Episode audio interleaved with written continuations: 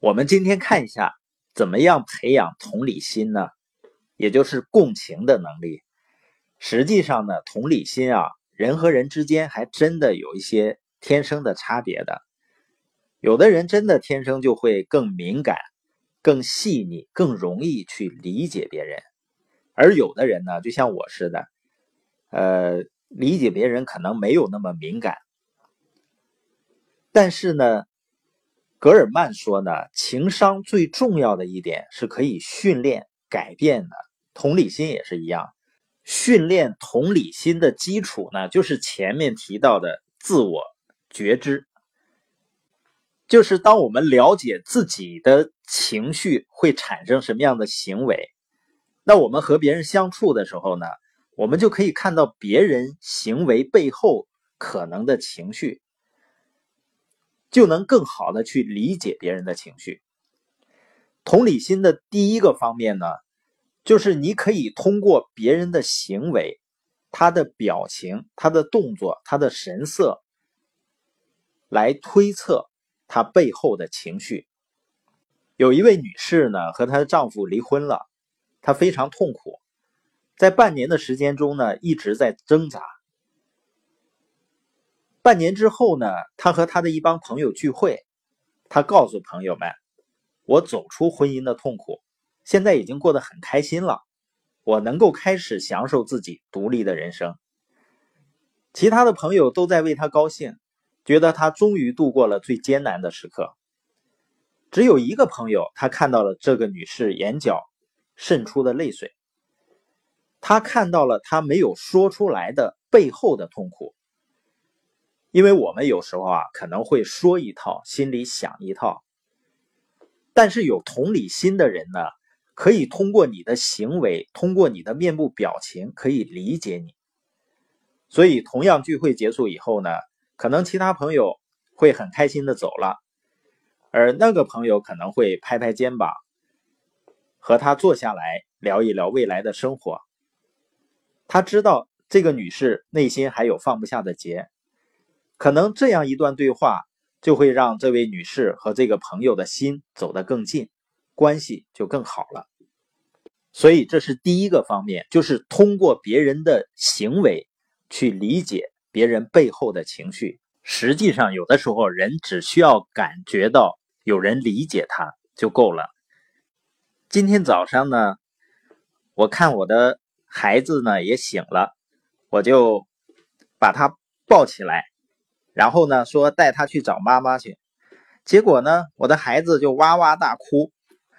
他妈妈进来以后呢，就抱着娃娃说：“是不是还没有完全醒盹呢？而且呢，你是想跟妈妈躲一会儿猫猫，然后再起床啊？”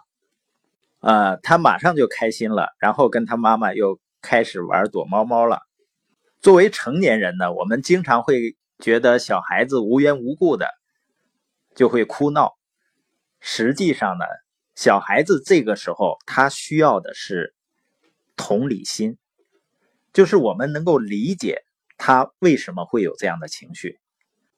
所以这是同理心的第一个方面，通过别人的行为去理解他背后的情绪。那第二个方面呢，是了解情绪以后，我们要采取。恰当的行动，比如说，你有一个女儿，今天第一天去幼儿园，她要把她的米妮呢也带着。她说呢，米妮太小了，不敢一个人在家，所以我要把她带到幼儿园。那幼儿园是不允许带玩具去的。如果这个时候你是爸爸或者妈妈，你会怎么处理这个事儿呢？是跟他讲道理啊？学校有规章制度，不允许。你要做一个听话懂事儿的好孩子，还是说你赶快拿过来，时间来不及了，或者用各种恐吓的方式。无论哪种情况呢，都很常见，但可能都不是很好的结局。那也许你可以用这种方式解决：蹲下来呢，对女儿说：“你看米妮现在是不是很小啊？”米妮才多大呢？女儿说：“才一岁。”那一岁的小朋友能上幼儿园吗？女儿想想说，一岁不能去幼儿园，他需要妈妈照顾。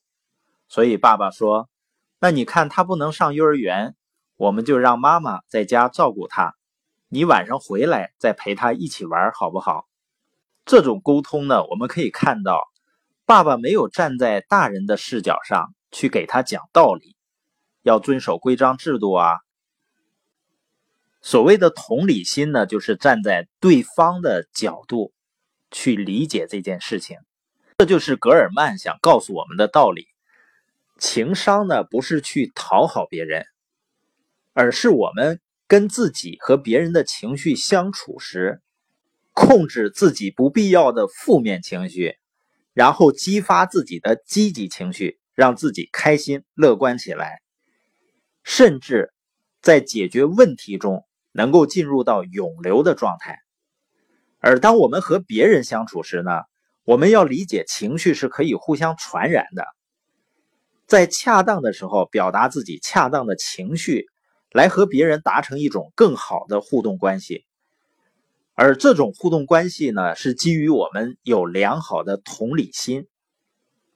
听完这组播音呢，并不能让你马上情商就提高，但是我们可以知道自己怎么能够更好的跟自己的负面情绪相处，训练自己提升积极情绪的能力。